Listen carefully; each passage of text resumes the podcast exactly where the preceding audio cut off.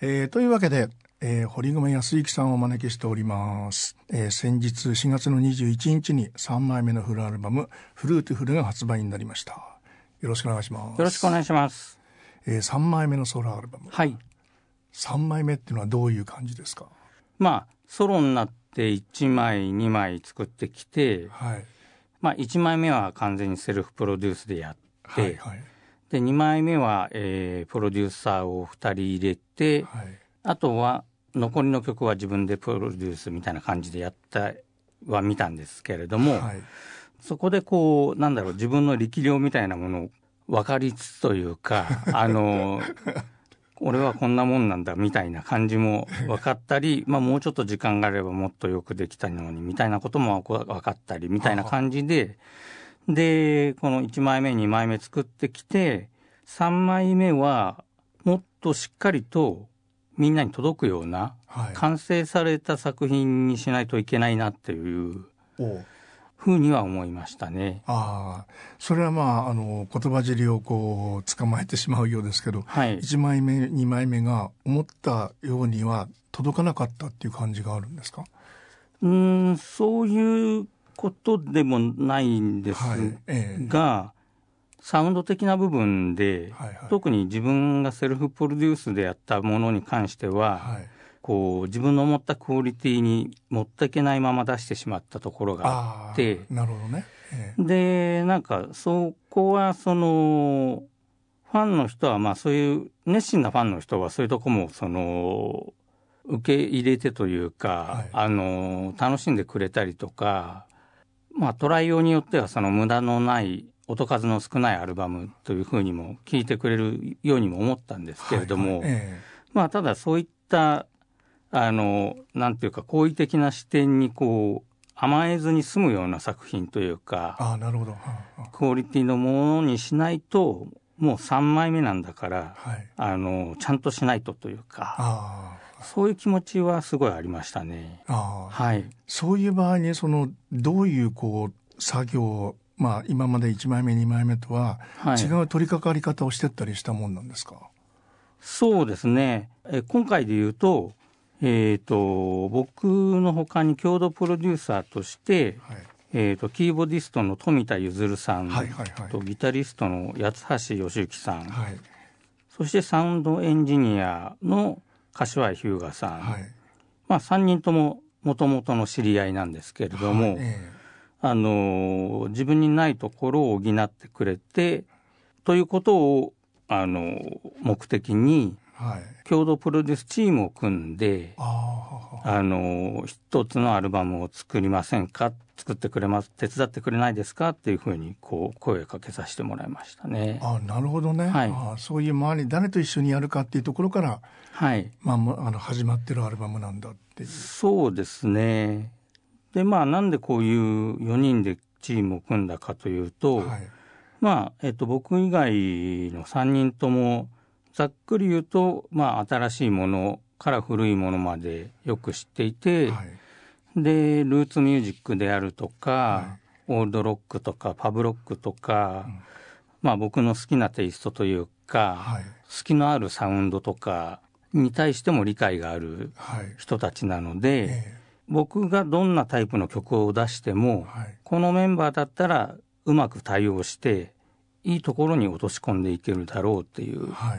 そういうあの狙いであの一人のプロデューサー誰かにお願いするんではなくて、はいはいはい、あの勝手知ったる人でこの人たちならどんな曲をぶつけてもいい感じにやってくれるだろうっていう人たちと共同プロデュースっていう形で制作しました。あまあ、柏井さんはあのキリンジのエンジニアでもらったわけでしょ？あそうですね。あまあ本当にお付き合いが古いんだ。そうですね僕もデビューした当時から柏井君はその時はまだスタジオのアシスタントでそれくらいの付き合い長いですね付き合いはすごく。あなるほど、ね、はい。あとは今までは柏井君はエンジニアとして関わってもらった感じなんですけれども、はいうん。プロデューサーっていう感じでも、えー、関わってもらうことによってより突っ込んだところでいろんなサウンドのアイディアとか、えあのミックスももっといつもより自由にやってもらったりとか、はい、っていうところでこう前のめりにやってくれると思ったので、えー、でそうですね。そういう感じであのプロデューサーの一人にも加えさせていただきました。なるほどね、はい。あの富田健さんっていうゆずるさん、ね、さん富田ゆずるさんってこのお名前拝見した時に、はい、富田ラボをね、あの当時こうキリンジのイメージかなり近しいところがあったんで、はい、そういう関係の方かと思ったら宇多田ヒカルさんとかSmall Circle of Friends のメンバーだったりした方。最近だと NONA REEVES とかのプロデュースをよくやってたり、藤井隆さんとかのプロデュースもやっていて、で僕は富田さんとは、えーと、その NONA REEVES を通じて、えーと知り合ったんですけれどもキーボーディストなんですけどもシンセとかに特に強くて、はいえー、でその本当にこう新しいものもよく知ってるし子供の時バンジョーを習ってたっていうような人でだからこうまあザ・バンドみたいな古い音楽とかにも造形が深いというかそういう幅広さのある人なんでやっぱり僕もいろんなタイプの曲をこう書いてしまうところがあってそういうところに対応できる人は誰かなと思った時に、あ富田さんいいんじゃないかなと思ってお願いしましたね。なるほどね、はい。でそういう方たちとこう作り始めて、はい、アルバムの1曲目が「スターズで、はい、アルバムの最後に9曲目に「スターズのリプライズが入ったりしてるわけですが。あ、はい、このじゃあ「スターズはどの辺でできてきた曲だったんですか？これはもう、えー、数年前からありましたね。あうん、でもともとこの「リプライズ」っていうロックンロールのバージョンの方が先にやって、そうなんですか。はい。でそれを作った後にちょっとテンポを落として、はい、あの R&B みたいな風にしたら、はい、面白いんじゃないかなと思って1曲目のちょっとゴスペルチックなバージョンができたっていう感じですね。あなるほどね、はい。こうアルバム入った時にはじゃあまだ曲はみん全部揃ってたわけではなくて。はい。そうです。あのデモの段階で、えー、半分ぐらいは揃ってはいたんですがえーと、その後まあよそこに揃ってる曲の様子を見ながら足りないものを補っていくような形で作りましたね。はい。あのまあ、堀米さんのあの、まあ、キリンジ時代のイメージっていうこともそうなのかもしれないです、まあ、僕らの勝手な思い込みなのかもしれないですが、はい、スローファンクとかソフトソウルの達人みたいなイメージがどっかにもあったんですけどあんまりこうそこそこにとらわれてないようでやっぱりそういうカラーもありますよね。そうですね。僕もそのソウルミュージックとかにめちゃめちゃ詳しいわけでもないのでもちろん聞くのは好きなんですけども、えー、僕自身のソングライティングの基礎というか根っこは割とキャロル・キングとか、はい、まあキャロル・キングもブラックミュージックの影響は受けてるとは思いますが、まあブルーアイドソウル的な、はい、そうですね、えー、ただ、えーと、どちらかというとえーと、白人系のシンガーソングライターとか、はいえー、あとソフトロックとか、はい、その辺がソングライティングの根っこにあってっていう感じは自分の中ではありますね。ただまあ曲を作っていく時にいろんなものが出てくるというか、はいえー、その浅い知識であってもこうスターズのちょっとゴスペルっぽい感じとか、はいはいえーはい、特別そのゴスペルにめちゃめちゃ詳しいわけでもないですがあのまあ数枚レコードや CD を持っていて、えー、でまあなんとなくそういうニュアンスを加味してみるというか、はいはいはい。えー、あのそうですね。なんかこう自分の中に中心ではない要素を自分の作った曲に加えてなんかこう広がりを出すというか、はい、そういうのは好きかもしれないですね。あなるほど。中心ではないもの、はい、あえてこうその、そういったものと混ぜて、はい、あの自分の曲なんだけども自分にとって新鮮味を保つことであったり、あと聞いた人がまたその今回面白いなって思ってもらえるように、はい、あのしたりとかっていうのは好きではありますね。はい、このスターズのこのおっと思ったのがあのドラムの、はい、人なんですよ。はあ、坂田さん、はいはい、どどなただろうと思ったら坂田明さんの息子さんだった。あ、そうですね。えー、えーはい、と思いましたけど。はい。坂田君はイベントで知り合って、でその時もものすごくいいドラマーだなと思ったんですけども、はあはあ、でその後あのレコーディングにぜひ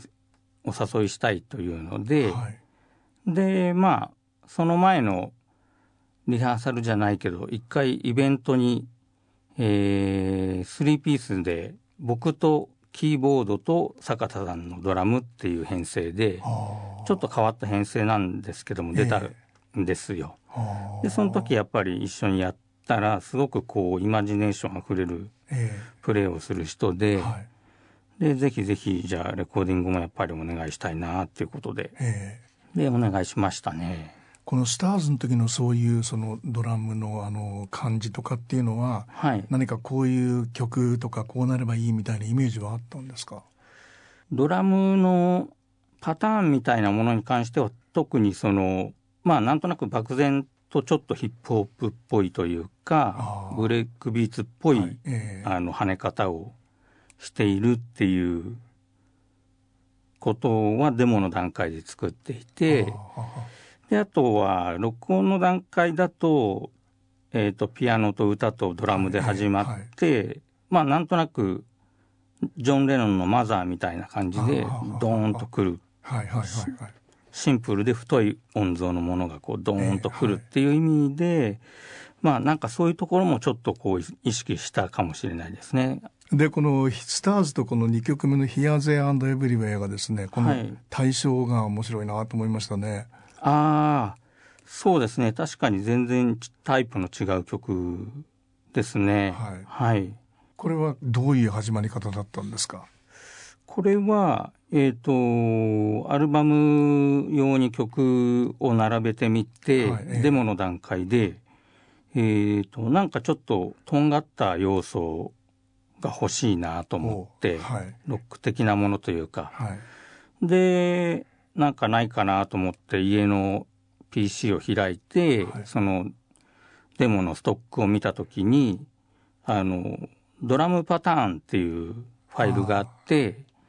でドラムのパターンだけ入ってたんですね。なるほど。でそれはなんかある時攻撃的なドラムのパターンを思いついて、はい、曲は思いついてないけどこのドラムパターンだけはメモメモっとこうと思ったものがあって。でそれが出てきたんですよ。でこれなんか使えそうだなと思ってでそれに対してあのちょっとハードロックっぽいギターのリフを足してみたら、はい、あなんかできたかもみたいな感じでこれは結構アルバムの中であの異彩を放つ感じになるぞと思って、ね。はい、インパクトありますねこれ。そうですね、でこういうその犬の歌にするっていうのはこう、うん、どこで決まってたんですか？これは、えっと、実はその SNS への誹謗中傷とかで、はい、あの自殺してしまった方とか、ええ、そういったものの報道がすごく多かった時期に書いた曲で、で、それをまず一番では歌っていて、ああ、犬の遠吠えはそういうその世間のあの雑音って言いますか？そうですね。一人のやつがこう何か遠吠えた時に、ええ、ワイワイワイワイ集まって、ええ、みんなでこう噛みついてで結局そのサビの星になっちまったっていうのはその、はいはい、死んでしまったというか。あの世に行ってしまっただで誰もいない部屋でそっとっていうのは、まあ、自分で死んでしまったということですよね。あなるほどねっていうのを、まあ、あの具体的な表現じゃないんだけれどもそういうことを歌っているっていうので。抵抗しなかったとかその肌が罪なのかとかっていう薄れていく意識っていうのがそのまあ、犬がこう、まあ、遠吠えてるか噛みついたっていうちょっとコミカルなものとは違うそうです、ね、ニュアンスだったんでこれは何だろうと思ったんですよ。これはあの当時またそのあの肌の色であのブラック・ライブズ・マターのあの事件がこう世を席巻していたのでで、まあ、警官がこうトランシーバーで仲間を呼んで、囲んででこうみんなでこう動けないようにしてみたいな感じで、えーはい、でなんかその2つの当時大きく、はい、あのニュースとかで取り沙汰されていた、はい、あの問題を2つこうまあ抽象的な表現ですけど、はいはい、ちょっとこの歌詞に入れ込んだっていう感じですね。なるほどね、はい。あでもこの歌詞の中にそういう背景があるっていうのはこれはなかなかこうやってお話伺わないと。そうかもしれないですね、えー、なかなかみんなあの気づいてもらえないっていうか あの僕の書き方が悪いとは思うんですがあいやいや、まあ、気づかせないようにしてるんだろうと思ったりも。あなんで今言ったような問題っていうのは、はい、そのビートルズの曲からタイトル取ってきて「はいはい、あの Here, There and Everywhere」ここでもあそこでも、はい。どこでもその人事じゃないよっていうか、はい、あの今ここでも起こってるし彼方のどこかの地でも起こっていることだよっていう意味で、はい、そのビートルズのタイトル、はい、あの拝借いたしました。なるほど、ね、はい、あのー、最初のソロアルバムが出る前にですね「チョイス」ってアルバムが出ましたでしょ？あはいはい。あれはそういう意味ではあの思いがけない曲が入ったりしてドアーズが入ったりしてましたもんね。あそうですね。なんかあの、うん、なん、あの曲は、えっ、ー、と、あ、チョイスっていうのはカバーアルバムなんですけど、えっ、ー、と、こう、知る人ぞ知る渋い曲をカバーするとかじゃなくて、まあ、コパカバーナとかも入ってるんですけども、はいはい、あの、すごい、それくらいメジャーな曲ばっかりを入れてやろうっていう意気込みで作って、はい、で、その分サウンドが、えっ、ー、と、オルガンとリズムボックスと、えっ、ー、と、ギターだけという。えー、オリジナルと違うう、そうですね。だからめちゃめちゃメジャーな曲をすごく、あの、偏りのある編成でカバーするっていうのをコンセプトにして作りましたね。はい、どっかこうあのまあへそ曲がりではないですけどちょっとこう、天の弱的なものもありながらっていう。そうまあそうですね。ちょっと天の弱なとこもあったあるかもしれないですけどまあ。キリンジありますもんね ね。まあそうですね。あとはうん。あとその前にきっかけとしてえーと、もう名前は忘れちゃったんですけども南米のアーティストっていうかグループでもう70年代とかだと思うんですけども、はい、エレクトーンと歌だけのアルバムがあったんですよ。で全部エレクトーンのリズムボックスで、はい、演奏全部エレクトーンであと女性のボーカルが歌ってるっていう、はい、で全曲そういうアルバムがあってでそのサウンドに衝撃を受けて、えで、僕もじゃあそれやろうと思って、そのチョイスっていうアルバムで、で、あれはキリンジを辞めてから初の、はい。はい、あのー、まあ、制作で、ちょっと自分の中でリハビリっぽいようなというか、こう、もう一回動き出す、そういう意味もあったんで、えー、なんかちょっとこう、軽めのアレンジというか、はいはいはい、根詰めすぎないやつに、でやりたいなと思って、えー、で、ああいう形になったんですよね。なるほどね。はい。そういうあの洋楽の話をしながらですね、はい、3曲目のこの詩を書いてるのが阿部冬美さんっていうことがこれは思いがけなかったですね。あはい。どどういう接点だったんだろうと思いました僕が安倍さんの音楽のファンで、はい、でまあどういうとこが好きかっていうと、はい、あのなんかこう軽みがあって、はい、でこう繊細なんだけどあのじめっとしてないっていうかあ確かに。乾いてるっていうかそうですね、うん、その辺がこう男っぽいという言い方は変ですけど、うん、なんかこうあんまりまあ女性に対してめめしくないっていう言い方も変なんですけども そのやっぱり乾いたとこがあっていいなと思ってでたまにこうちょっと人を煙に巻くような表現があったりとかですごいあの歌もサウンドも好きなんですけども、歌詞も好きで、でなんか安倍さんに振りたいなと思ってた時に、この高専のデモを聞いて、まだ仮歌がが僕の仮歌が載ってる状態の時に、まあ、この曲は安倍さん合いそうだなと思って、それでお願いしましたね。なるほどね。はい。そういうこういろんな人とあのまあ社交的にお付き合いするっていうタイプの方ではないようにも お見受けそうですね。基本的にはそんなに確かにまあそうなんですけどね。うん、まあでも、まあソロをやっていくうちに、 Good Vibrations っていうシリーズとかで、はい、い。ろんな若い人と、ね、そうですね、えー、ああいったコラボをやってみて、えー、曲に関してはすごくシンプルなデモを投げかけて、はい、で彼らに好きにいじってもらってっていう形のものが多いんですけれども、はいえー、でそういう中でこう割とこう人に委ねてみるとあの自分では絶対に作れないような面白い形になって帰ってきて、はいはいはい、かつでもやっぱり自分の曲だからあの愛着も湧いて嬉しいという感じがあったりとか、はい、っていうんであのまあ自分の音楽に対して人の血が入るっていうこと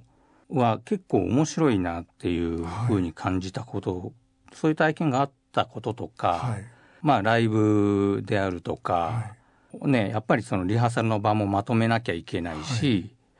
っていうんでそのどうしても社交っていうものからは避けられないっていうか あの、さらされていくわけですよね。はい、で、そういう中で、なんかこう、人と何か一緒に作るっていうことに対して、抵抗っていうのはどんどん減っていったというか、そういう感じですね。で、そういう流れの中でいうと、この5月のシンシンフォニーはですね、はい、これはやっぱり、あの、こういう曲を待ってたっていう人も多いタイプの曲なんじゃないですか。ああ、確かにそうですね。えあの一番自分らしい感じという、はい、自分でもまあ感じたりもしますし、えあと、まあ、ファンの人もこういう感じを待ってた人も多いだろうなっていうのも想像はできるなと思いながら作ってましたね。はい、ああやっぱりそれはもうこうファンの人たちが何を待ってるかっていうことは頭に入ってる。まあそういうわけでもないんですけどもあの自然にこう出てきたメロディーであのサウンド面でアコースティックな匂いが強いので、はい、この曲は、はいはい、だからということもあってシンセとかも鳴らして、えただこう耳障りのいいこうオーセンティックなポップスではないように、はいはいはい、っていうのは心がけてはいるんですけれどもと言いつつも曲自体はそのまあ、昔からキリンジを聴き続けてきたファンの人とかは多分この感じは好きだろうなと思いながら作ってましたね。ほっとする感じなんですかね。そうですね。え、でなんかまあ僕もやっぱり日の光にを感じられるというか、はい、日向の匂いのするようなポップソングっていうのは好きですし、はい、どっか賛美歌みたいなところもあったりするっていう。あそうですね。コーラスとかは結構あのたくさん重ねたんでそういうふうに感じる人もいるかもしれないですね。そのコーラスへのこだわりっていうのはキリンジの時代からずっとあるんじゃないですか？そうですね。なんかもともと子供の時に一番最初に好きになったバンドがクイーンだったので、はいええ、そこであのコーラスのこう魔法的なあの響きにというか、はいええ、にやられましてでそこからなんかうん自分でこう高校生大学生ぐらいになってオリジナル作る時もコーラスっていうものにはなんかこうちょっとこうこだわるというか、はいええ、あのこだわるっていうより自然にこう入れたくなるというか、はいうん、そうですね。なんか楽しみながら、あの、デビューする前も、アマチュアの時もデモテープとか、はい、楽しんでコーラスを重ねたりして、デモとか作ってましたね。はい、で、この、えー、真ん中にですね、インストゥルメンタのサンデードライバーっていうのがあるんですが、はいはい、これはちょっと聞いたらあのクリスマスソングみたいにも聞こえましたけど。ああそうですね、うん、まあ清この夜みたく聞こえなくもないなっていう感じもしますけど、なんかイメージとしてはあのー、ランディ・ニューマンとか、はいえニルソンがやってたところに、あの打ち込みの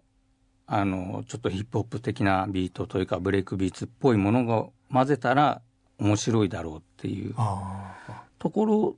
で作った曲ですね。でシタールも入ったりしてるんですかねこれ。これは、えっ、ー、とシタールは入ってないですね。カントリーとかでよく使うミョンミョンっていう、えーはいえー、で音がする、えっ、ー、と、えー、ジュジョーハープじゃなくてね、なんかこう、顎、顎に木金の金みたいな、か日本語、漢字で書くとそういうんですけど、いろんなところで民族楽器としていろんな地域にあるものなんですけど、まあ、カントリーとかでもよくあのアメリカのルースミュージックとかでもよく出てくるものなんですけどもまあそういうこう僕のイメージとしてはホワイトミュージックと、上物上で鳴ってる楽器はホワイトミュージックなんだけど、あのビートはブラックミュージックっていう、うん、なんかそれをこう混ぜてみたかったっていうかなんかそういうことをちょっと考えたりしてましたね。なるほどね。はい。で君と僕もそういうその組み合わせの妙みたいなものもある？そうですね君と僕に関しては割と僕の曲ソングライティングのあのテイストの中心というか、はい、にあるようなちょっとソフトロックというか、はい、まあちょっとというか結構もろなんですけども、はいはいはい、あのー、これに関してはそうですねあのアレンジであんまりこう何かこう違う要素を足してあの面白みとかを生むというよりは、うん、あの素直にあの60年代のはい、あのバーバンクサウンドというか、はい、あの当時のソフトロックのあのムードで、まあ、それを今の音で作っていこうよっていう感じであの制作しましたね。はい。あの「フルーティフル」っていうこのタイトルはこう、はい、この曲があったからみたいなところはあるんですか？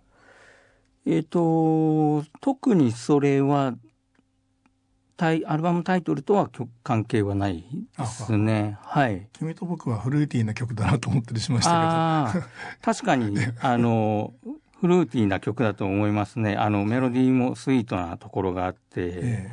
ー、ただまあアルバムタイトルはまた別の理由というか、はい、あ4人の共同プロデュースでこう制作して、えー、でまあちょっと話戻っちゃいますけど初めての試みだったのでもともと知ってる仲間とはいえ、はい、で4人で共同プロデュースチームを組んでっていうのもあのなかなかないことだし、はい、まあやっぱり僕にとっても初めての体験だったから最初はまあ不安もあったしまあいろんなみんなの意見がいろいろ混ざってどう落ち着いていくんだろうって思うような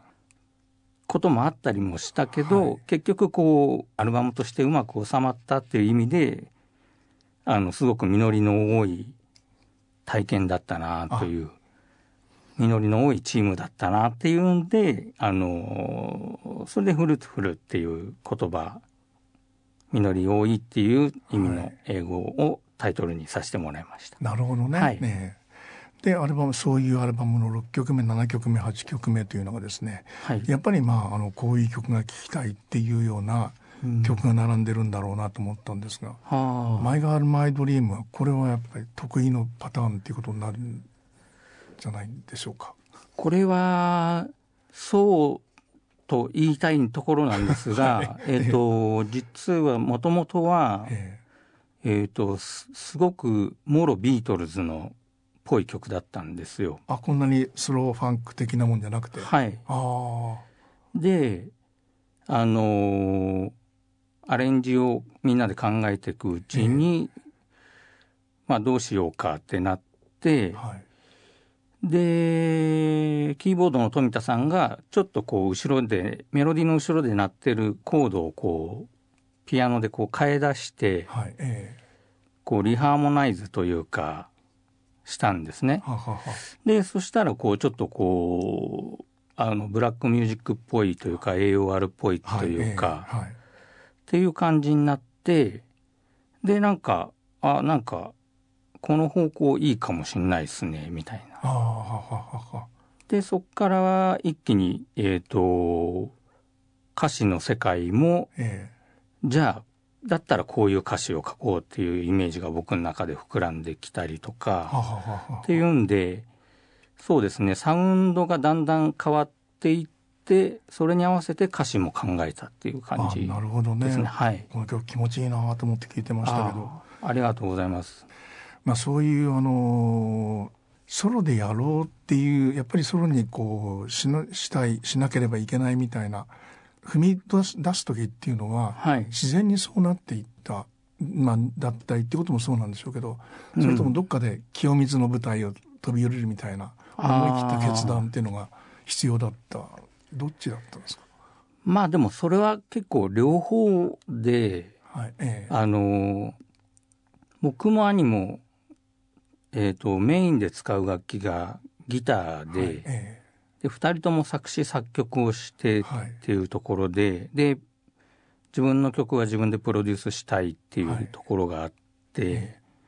ー、兄弟で同じ環境で育って子供の頃同じ音楽を聴いてたりするから、特に足並みを揃えようとかしなくてもあの各々が勝手な曲をこう勝手にこう机の上に並べたとしても、はい、なんかこうアルバムにとしてこう成り立つところはあるんですよね。はい。はい。えー、でそういう感じでまあやってきたんですけどもただまあさっき言ったようにこう役割分担というところで僕が歌うっていうこと以外では他全部かぶっちゃっているので、僕自身はまあ歌い手ではあるけれどもやっぱり自分でこうソロでアルバム出したいっていうタイプでもあることから分かるようにその兄の音楽に対してもサウンド部分でも参加したかったっていう気持ちもあるし、まあそういった部分でのちょっと不満というか、ちょっと物足りない感じっていうんですかね。うん、そこがこうずっとちょっと悩んでいるところがあって、でまあこのままこれが続くのは嫌だなという、うんはい、まあ世の中から見たらケンジはうまくいってると思われてるんだろうけれども、うん、みたいな、はい、っていうんでまあ年齢的なことも考えて当時40なる前ぐらいか40ぐらいだったと思うんですけど、はい、まあこの辺が多分ソロになるとしたら、うんギリギリのチャンスだなというか機会だなというふうに思ってその時に辞めましたね。なるほどね。はい。決断するにはやっぱりあのたくさんの時間悩んで、はい、でやっぱり思い切った決断もしなければいけなかったという感じですね。ねはい。まあそれがあったから Choice があり、 Good Vibrations があり、あのソロアルバムがあってこの3枚目で実ったっていうそういう流れになるんですよね。そうですねそういうふうにあの聞いた人が感じてもらえるとすごく嬉しいですね。なるほどね。はい、8曲目のこの「涙を拭いては」これは多分キリンジではこういうのはなかったあ確かにそうですねあの今回どの曲もなんかこう聞く人の顔を思い浮かべながら書いたというかというところはあって、はいえー、でまあキリンジ時代は、まあ、馬の骨っていうソロもやってたりもしましたけども、はい。はいえー、それも含めて割とこう自分の書きたいことをつらつら書いていって、まとめていくというか作詞をしていくっていう感じだったんですけども、はい、なんかその辺の意識が少しソロになって変わってきたというかあのちゃんとこう伝わってほしいというか、はいはい、っていうような気持ちで書いたというのがあるのと、はい、うん、あとはそうですね昔はやっぱりそのソロになる前はこうとかソロになって1枚目ぐらいまでは、はい、自分の中にある不満みたいなものというかをこう歌詞にぶつけるっていうことが多かったと思うんです。よ、自分では。ただまあなんかこう今回の作品は特になんかこう聞いてる人がを楽しませたいというか、はい、それはあのちょっと悲しい歌であっても、はい、なんかその悲しみに同調して何か心が癒されるとか、うん、なんかそういった意味でのこうちゃんとこうエンターテインメントにしたいというか、はい、そういった目線で書きましたね。あの、マイガール・マイ・ドリームを涙を拭いてもそういう、まあ、さっきちょっと言葉に出た、まあ、その言葉が適切かどうかわからないですけども、はい、あの、天の弱的なところはあんまないですもんね。あ、そうですね。まあ、そういうものもまた、書くこともあるとも思うんですけど、はいええ、今回は、うん、楽しませたいっていう気持ちがあったのか、はい。何なんでしょうかね。まあ 自分ではあんまり分かんないんですけど確かに結果的にそうですね。天の弱的な部分はあんまり出出そうとも思わなかったですね。はい、でそれでいてあのいわゆるこうあざとさが全然ないっていうか。ああ ありがとうございます。いえそこはなんかそれをやってしまうと逆にこうしらけちゃうというか、はいはい、そのなのでその彼女はまあ打ちひしがれたままではあるけれどもそのサビのコーラスをたくさん重ねて、はいえ。ー、こう賛美歌みたいなムードを、ね、綺麗ですもんね、はい。えー、出すことであれが音楽的にはこう救いになってるというか、うん、悲しいシーンを美し映し出しているんだけれども、はい、それがこう美しく映るというか、はい。えーそれによってこうか、まあ、歌の中の彼女を慰めるというわけではないですけれども、はい。えー、その美談にせずになんとかこうちょっと救いのある感じにというか。美談にせずにね。はい。みたいなことは気をつけたというか、はい、一緒にプロデュースしてる共同の仲間からも、はい、もっと救いがあった方がいいんじゃないって言われたんですけども僕はでもそこでいやいやみたいな、ねはい。うん、それやっちゃうとあのつまんないんだよっていう、はいうん、あなたは歌詞書いてないから分かんないかもしれないけどって 思ったりしながらあのこそうこういうとこはそのやっぱり自分の美意識は通させてもらいましたね。なるほどね、はい、とってもクールでこう、まあ、どっか幻想的だったりするんだけども、まあ、あのあざとくならないっていう。何でもかんでも最後をハッピーエンドにすればプでみんなが喜ぶものになるかって言ったらそうじゃないような気もしてて。なるほどね。でこういうそのリズム大きいグルーブの曲っていうのもやっぱりインパクトありますもんね。そうですね。なんかこれはあのもともとはこれもあのデモテープ並べた時にはなかった曲で最初に、はい。でちょっと今っぽいテイストのものを作りたいなと思って、はいええ、でなんとなく僕が感じる今っぽさっていうところで、え、コードが4つだけなんですけども、はい。その4つの繰り返しだけで、はい、3分ぐらいで終わっていく曲に、えー、しようとしてたんですね。で最近の曲ってそういうの多いなと思っていてなるほどね。で、うん、なんで展開しないのかなとか思いつつ、ええ、まあでもそれが今のトレンドだったりもするのかなと思って、うん、でコードが展開しない中でいろんな音の抜き差しで音楽としてポップスとして楽しませていこうっていう感じで作ったんですけども、はいうん、まあその後その一緒にプロデュースしているギタリストの八橋さんから、はいサビはやっぱり展開したくなるねみたいなアイデアが出てきて、でじゃあっていうんで、まあ、僕がちょっと渋々 そのサビを展開する形を作ってみて、で結果的にまあそれがいいねという感じ、うん、この方がいいですよあった方がいいですよね。うん、っていうふうにみんなでなって、で今の形に至ってまああの今となってはその八橋さんの提案はすごくありがたかったなと思うんですけど、はい、こういう繰り返しのっていうのはなんかそういう洋楽的なスタイルとしてあるのかなと思ったりもしたんですけど。ああそうですね。あのー、確かにあの涙を拭いてとかは特に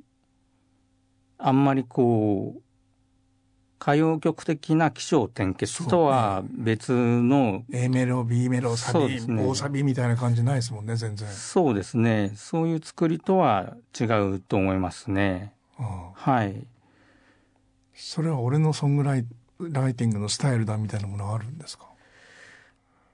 まあそこまで確固たるものがあるわけでもないんですけども、はい、普通にその子供の時堤恭平さんとか、はい聞いて育ってますし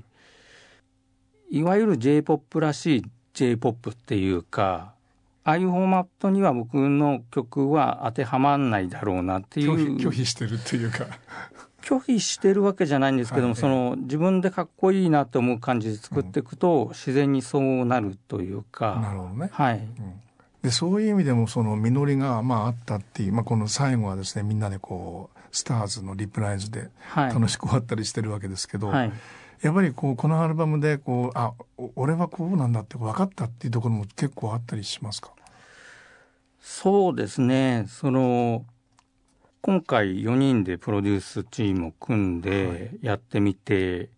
で僕はギターも弾くんで、はい、普段のレコーディングっていうふうに考えると自分もリードギターを弾いてとか考えるんですけども今回のアルバムでは、えーと、そんなにギターを弾いてなくていくつかの曲でバッキングのギターを弾いてるっていうぐらいで、はい、でギターは八橋さんに、えー、任せているんですけれども、はい、それ以外は。はい、でまあそれに象徴それ以外にもサウンド的に「マイガル・マイ・ドリーム」とかも富田さんにのアイデアが色濃く出てて、はい、サウンドも、えーと、お任せしたようなところもあるんですけど、はい、僕のアイデアもバンバンもちろん言いましたけれども、はい、なんかその自分が本当に好きなものっていうのは自分が全部コントロールしないとできないんだっていうふうに思ってた節はあるんですけど今回チームを組んででこう、まあ、信頼関係のある中でこう相手に委ねてみると、はい、もしくは信頼できる相手に投げ任せてみるっていうようなことをすると、はい、その自分があの思ってたよりも自分が好きなものができるっていうかなるほど、ね、ギタリストの出すギターの音はシンガーソングライターの僕が出すギターの音とは違ったりとかしますし、はい、自分の好きな形にするために全部自分でコントロールする必要はないんだっていうのが、うん、あの一つあの作り終わったあと思いましたね。なるほどね。うん、でまあこうやってお話ししててですね声あのお話しされる声は低いでしょうあ、低いですかね。低いかもしれないですね。ですよね。はい。でも歌ってらっしゃる声かなりハイトーン声は。ああ。これはあのご自分の中ではある使い分けてまで言わないんでしょうけど。はい。そうですね。まあ高い声えっ、ー、と歌うとまあどちらかといえばキーは高い方だと思うんですけど、はいえーはい、男のにしては。えー結構僕の場合はそのファルセットも使ったりして、はいはい、でそれも子供の時最初にククイーンを好きになったっていうのがきっかけではい、でフレディ・マーキュリーもファルセット対応するんで、それのこうと一緒にこう鼻歌とか歌ってたりするうちに、あのファルセットだけど割とパキッとしたファルセットが出るようになって、そんなのもあって。あの結構そのあのなんていうのかな普通だったら女性コーラスが入りそうな、えー、あの音の高さのところでも自分で歌えるっていうのはあると思いますね。なるほどね。はい。えー、6月の3日からですね、えー、ツアー Fruitful が始まります。はい。でライブがやっとできるという。そうですね。